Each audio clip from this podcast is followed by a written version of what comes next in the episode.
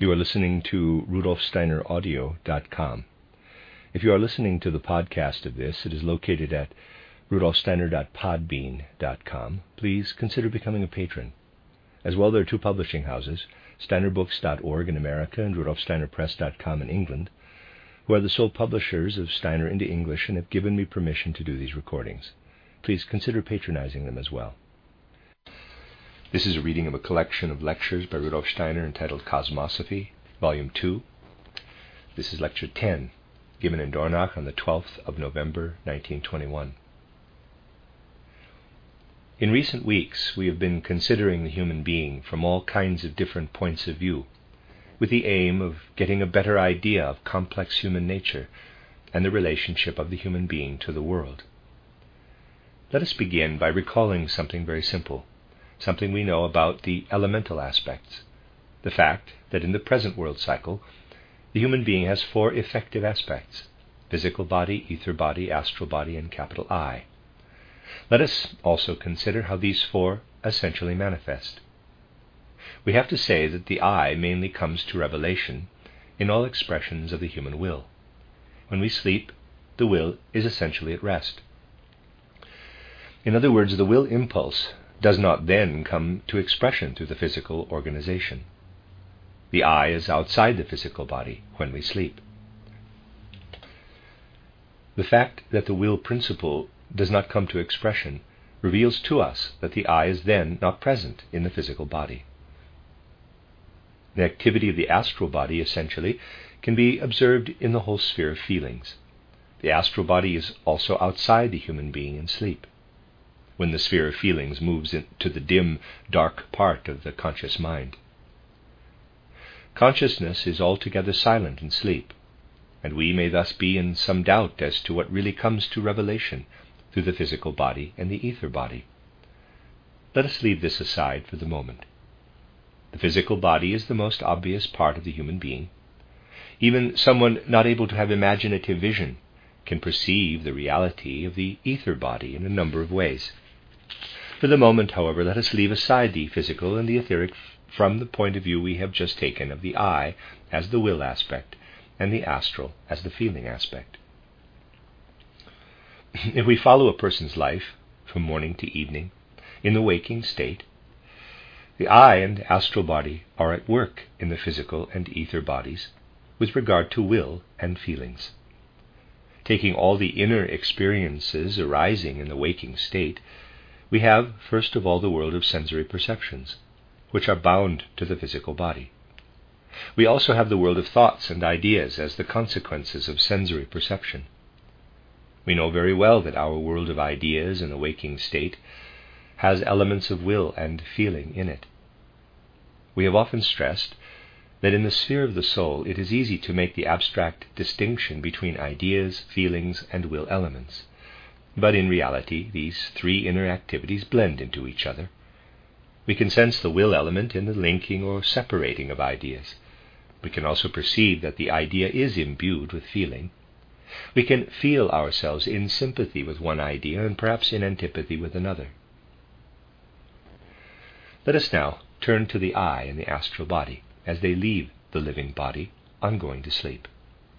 They leave something behind in the physical world which, while it does not appear at first sight to be the same as plant life, essentially is, nevertheless, like it, for it has a physical and an ether body just like a plant.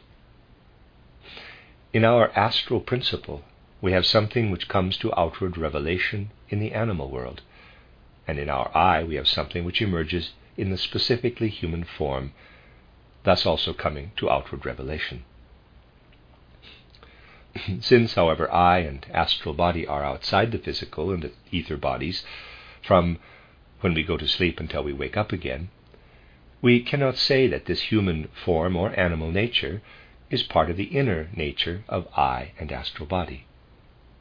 We have to realize that I and astral body do not come to revelation in that case. When I and astral body are on their own during sleep, they cannot reveal themselves to the physical world in a way perceptible to the senses or to the rational mind. I and astral body are therefore entirely beyond sensory perception. Now we also know that when we look at something in the plant world, we are not at all inclined to see it the way we see a human being. Looking at a human being, we are interested in the moral element, for instance, whether the individual is good or bad.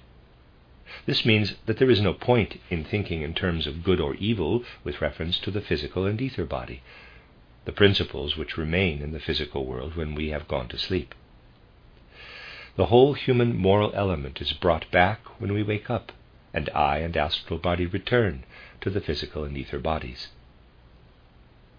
Even people who do not have higher vision may take this as a sign that I and astral body have to do with what we call the moral world order. Our physical and ether bodies soak this up, as it were, as we wake up. And it is in no way absurd for those who do not have higher vision to say, essentially, I and astral body belong to a completely different world, for the physical and ether bodies are neutral when it comes to being good or evil, just as plants are. I and astral body take moral responsibility into them even those who do not achieve higher vision through the science of the spirit, which takes its orientation from anthroposophy, but whose thinking relates to everyday life, will be able to realize that we are dealing with polar opposites here physical body and ether body inclined to nature given form, and I and astral body inclined to moral form.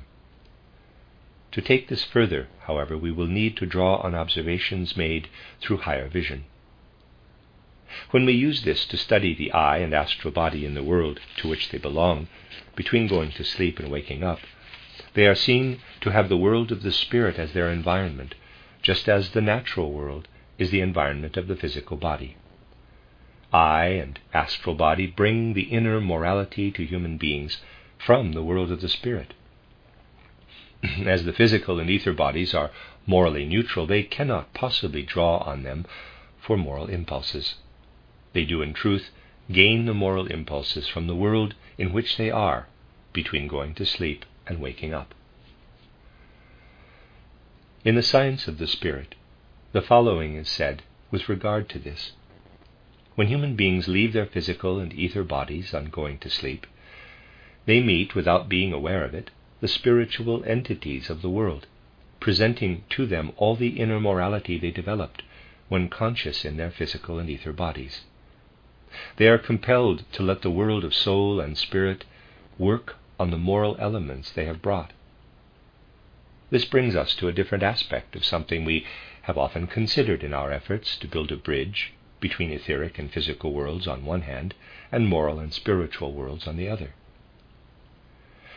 The I has will quality. It develops its whole structure and constitution between waking up and falling asleep in the physical and ether bodies. When we go to sleep, the I meets the entities of the spiritual world. Here, as people walking around in the physical world, we perceive solid bodies with our organs of touch. We see colors. We use sensory perception. We relate to the physical forces of the world in a specific way. The I also enters into a specific relationship to the powers of the world where it lives between going to sleep and waking up. Let me present this in graphic form.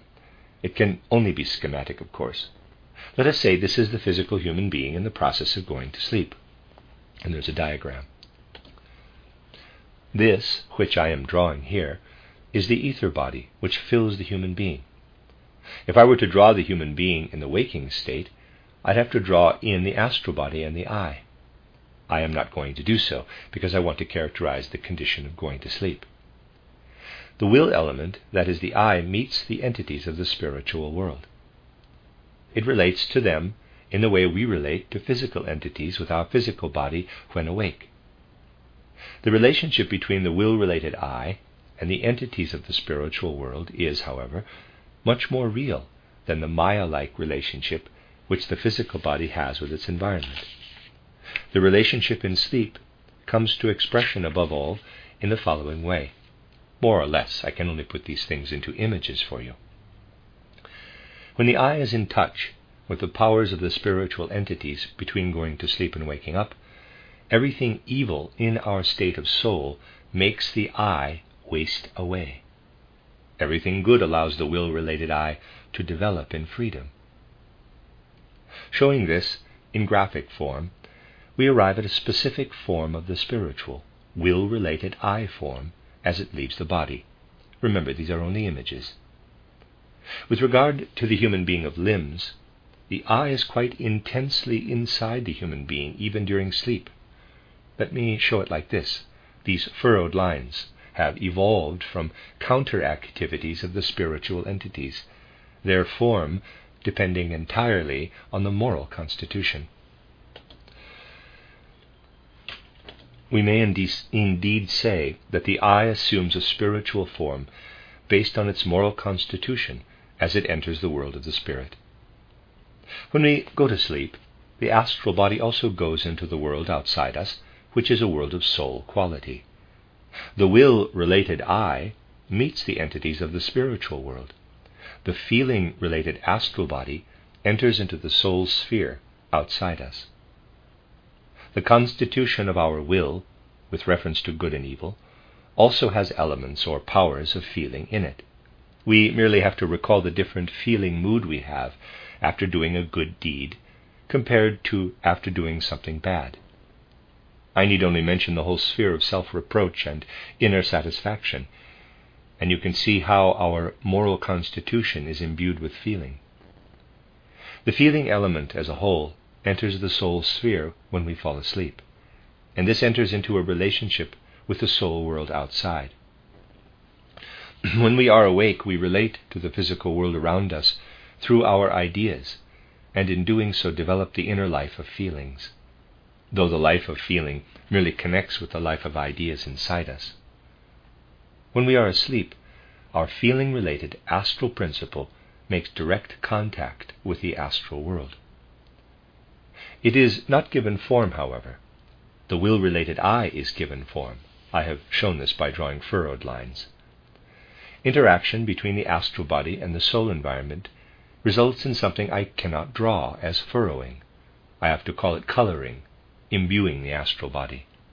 To draw it, I would, according to whether we are full of self reproach or inner satisfaction, feelings of sympathy and antipathy, show the astral colored by something, with, schema- with schematically may be shown as a particular color.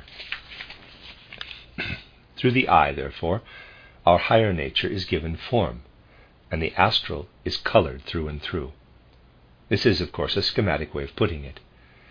It is perfectly justifiable to express these processes in color images, but it has to be said that only part of the process can be expressed in this way. Instead of coloring the image, I might just as well have all kinds of musical instruments at hand, for instance, and give expression to the above in combinations of sounds. One might even bring in qualities of taste. All this whirls and swirls together in the astral body when it is outside the physical body, between going to sleep and waking up. The situation is such, however, that the direction of the effective powers which bring about everything I have drawn really derive, seen in schematic form, from the human being of limbs and metabolism. The spiritual entities and the soul world giving form and color are working from below upward, as it were if we try to discover the true nature of that which is given form and color outside the human being, between going to sleep and waking up, we finally arrive at the following. Between waking up and going to sleep, the human form is complete, with I, astral body, ether body, and physical body forming an interrelated whole. This goes hand in hand with a specific intensity of conscious awareness, which is intellectual, and has qualities of feeling and will. Compared to it, the element which is outside during sleep has an infantile quality. We think of a child's dimmed down state of consciousness, something we can only come close to when our consciousness is filled with dreams. Now, imagine the child's dimmed down consciousness becoming even less developed. This would be closer to the nature of what is outside us during sleep. We might say the element which is outside the human being during sleep is more infantile than the mind and spirit of a child. What is the real nature of the element of human soul and spirit which lives outside during sleep? In the light of spiritual science, the determining factor is characteristically seen to come from the human being of limbs and metabolism. Studying what can be observed through higher vision, one has the feeling, which gradually grows into the definite realization, that by taking this whole aspect here to be a photographic negative and visualizing the positive, we actually get the structure of the human brain. The scale is not the same, but if you see it as a negative and visualize the positive, you get the human brain. Think back to the various aspects I have presented. I have said that the structure of the human head in one particular life, inwardly, in the structure of its powers, represents the individual from the previous life on earth minus the head. what you are today contains the powers your head will have in your next life on earth. You see the same thing in what a human being puts into the outside world between going to sleep and waking up, except that it is infantile, childlike in form, and of course converted into a negative. Between going to sleep and waking up, human beings, in fact, put an image into the world of what will incarnate into a physical form in their next life on earth. This is extraordinarily significant. If we now recall that it is the moral constitution of the soul which determines this form and coloration, we must consider the powers inherent in the human head in the next life on earth to be the embodiment of the moral constitution of the soul in the present life. Since the powers of the human being come to expression in our ability to think and form ideas, this ability will therefore be the outcome of our moral constitution of soul in the present life. All of this exists as an image in what human beings put into the outside world on going to sleep. In the light of the science of the Spirit, it would thus be fair to say, during the night when we are asleep, we put a quite specific question to another world, the world of the Spirit. We do not do this consciously, but with a part of us that moves out of the physical and ether bodies at that time. The question we put is How does my moral constitution of soul appear to the entities in the world of the Spirit? And we are given an answer, which consists in the shaping of the furrows and the coloring we are given, both in accord with our moral constitution of soul.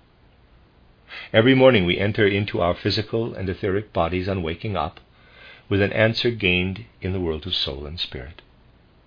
Going to sleep, we always unconsciously ask a question.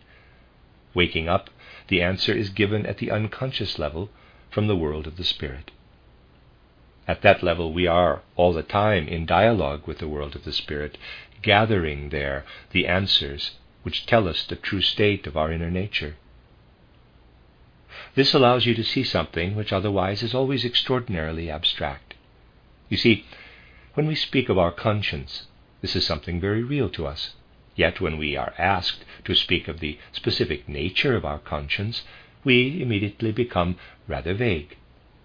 With reference to our moral impulses, conscience is something of which we have a real inner experience. Yet if we use the methods of ordinary science to reflect on conscience, we fall into chaos and are unable to arrive at anything definite. Here you are given something definite, which is that your moral constitution of soul wins a continuous response from the world of the Spirit.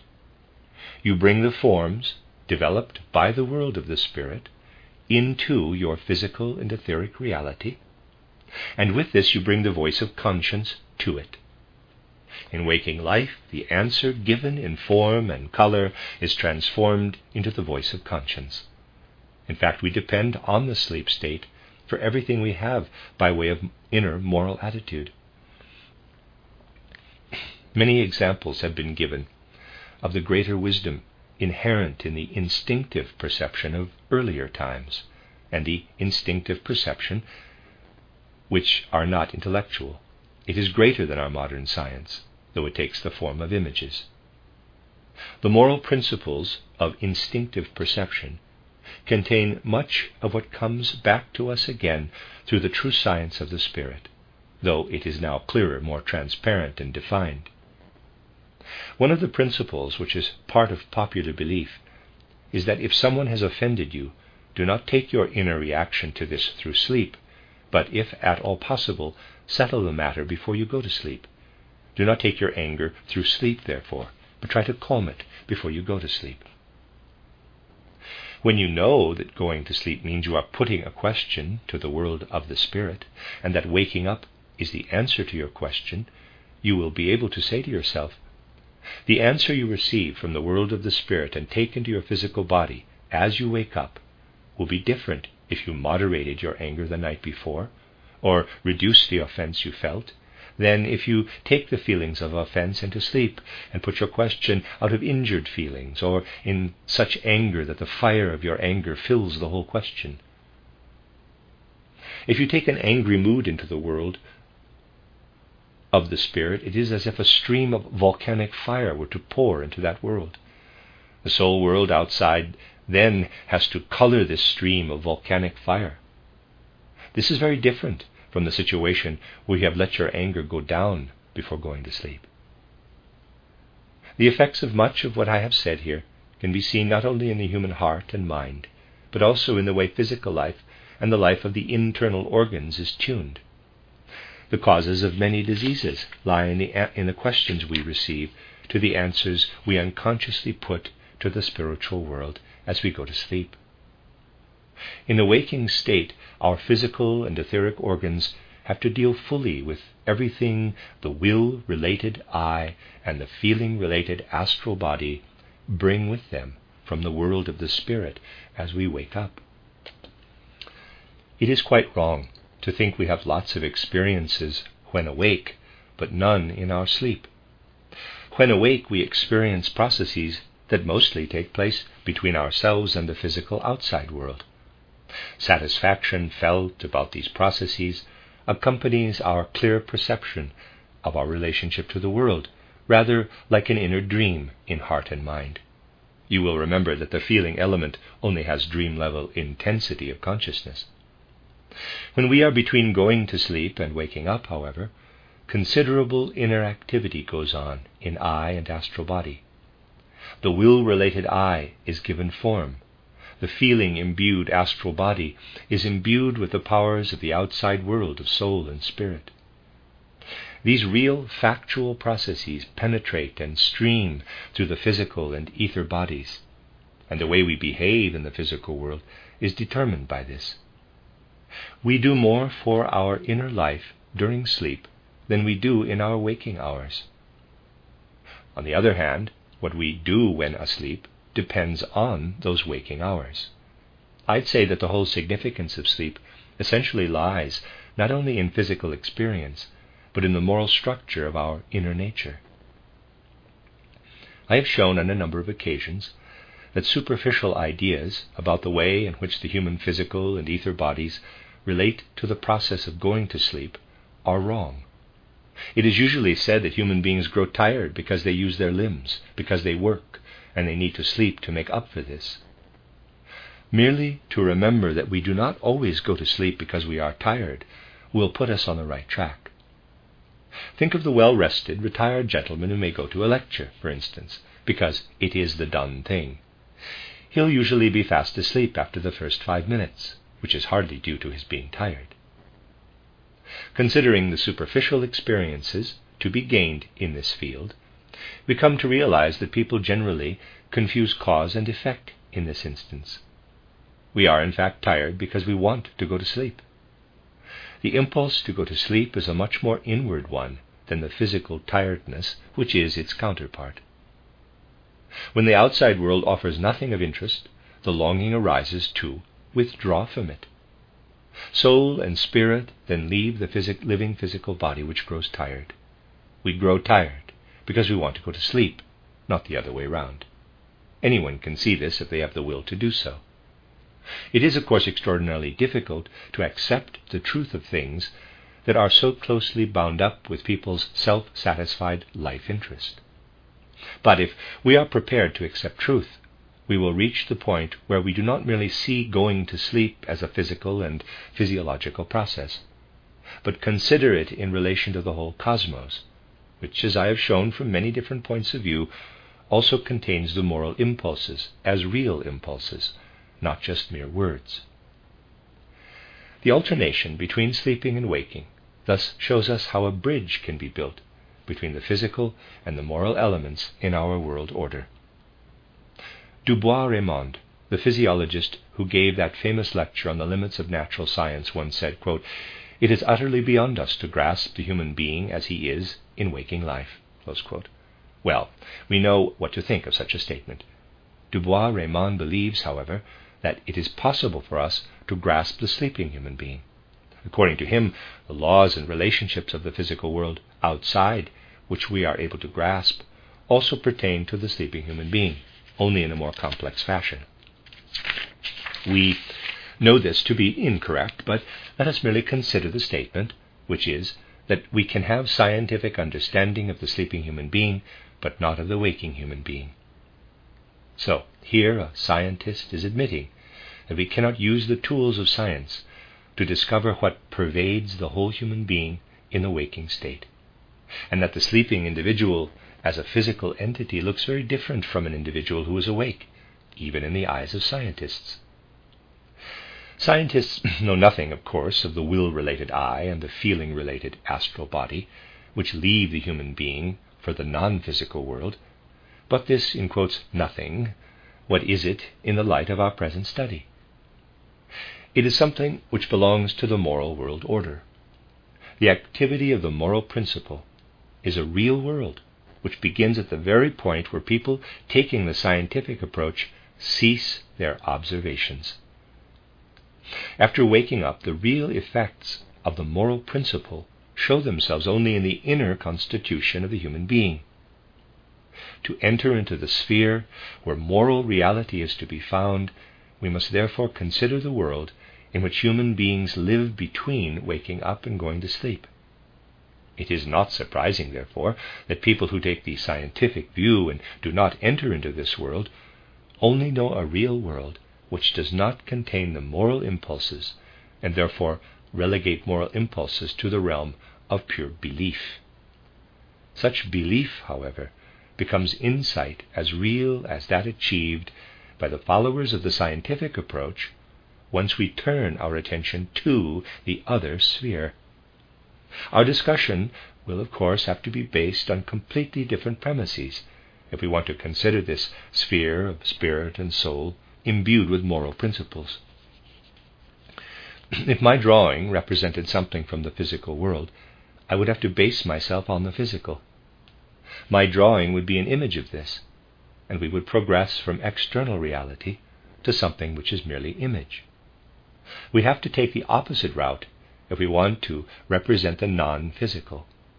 We have to experience it inwardly and then go outside and represent inward experience in an image. This kind of inward experience is extremely mobile, and I should really show this coloring as glittering and gleaming, shifting and changing, growing luminous and fading away again, which is exactly what the spiritual scientist observes when considering the human being as a whole.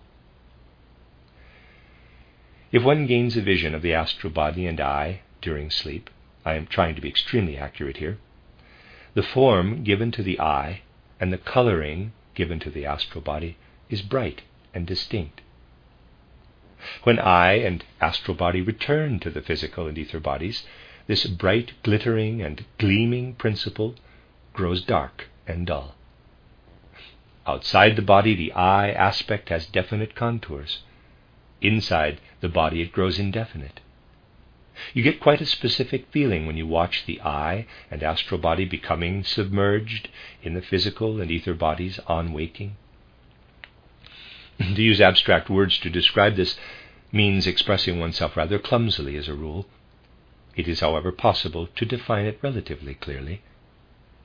Observing the process, you have a feeling which is rather like being aware of the coming of autumn and winter and letting this influence your whole soul and letting this influence your soul. To consider the waking up process in terms of the whole human being, is to enter into a mood like that experienced with the coming of winter. Going to sleep, with the spirit and soul principles going outside the human being, you experience an inner mood, similar to the one experienced with the coming of spring and summer. It is indeed the case that you enter into something very special here. Dear friends, for several weeks I've tried to show how, by taking the approach of spiritual science, we come to see the human in relationship to the whole cosmos. I have shown you the human form in its relationship to the world of the fixed stars, and the levels of human life in relation to the world of the planets. Considering the human being in the light of spiritual science, we are always taken outside the human being. Today we have considered the alternating states of waking and sleeping. Entering into them with inner feeling, we are again taken outside the human being, this time not into the world of the stars, but into the world of time. So, we said to ourselves, we understand the waking up process if we understand the coming of autumn and winter. We understand the process of going to sleep if we understand the coming of spring and summer. From the progress of time in the human being, we are taken into the progress of time in the cosmos, into the changing seasons. The human being is seen to be an image also of what happens in time. In the preceding weeks, we endeavored to see the human being as an image of the macrocosm, more in terms of space. We thus relate the human being to the world and understand him in terms of the world. And then the moral world order also becomes reality for us, and not a world of empty words. If we enter into everything we are able to feel in considering our relationship to the world, religious impulses enter into our ethical and moral world. The ethical will then, excuse me, the ethical will then comes to express the divine will which reigns in the human being. And the ethical and moral sphere is lifted up into the ethical and religious sphere. This is how anthroposophy, as science of the spirit, seeks to find a way to the ethical and religious. We shall continue with this tomorrow, the end of Lecture 10.